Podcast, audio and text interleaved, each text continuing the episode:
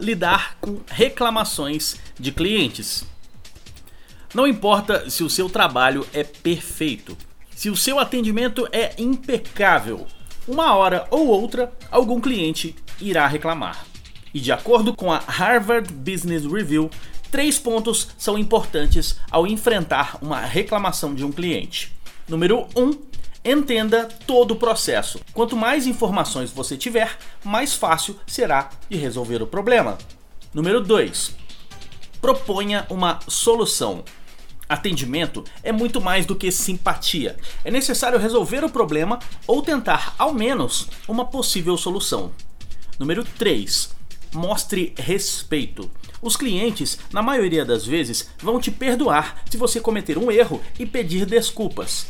Tenha a consciência de que os clientes não perdoam arrogância. Eu tenho uma teoria do bom atendimento.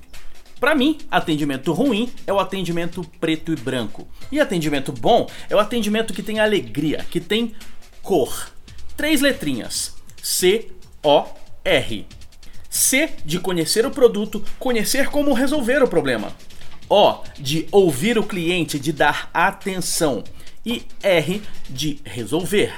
De nada adianta simpatia se o problema não for resolvido ou ao menos for proposta uma solução enquanto mostra respeito pelos seus clientes. Leandro Branquinho para o radiovendas.com.br e para o falandodevarejo.com. Rádio Vendas.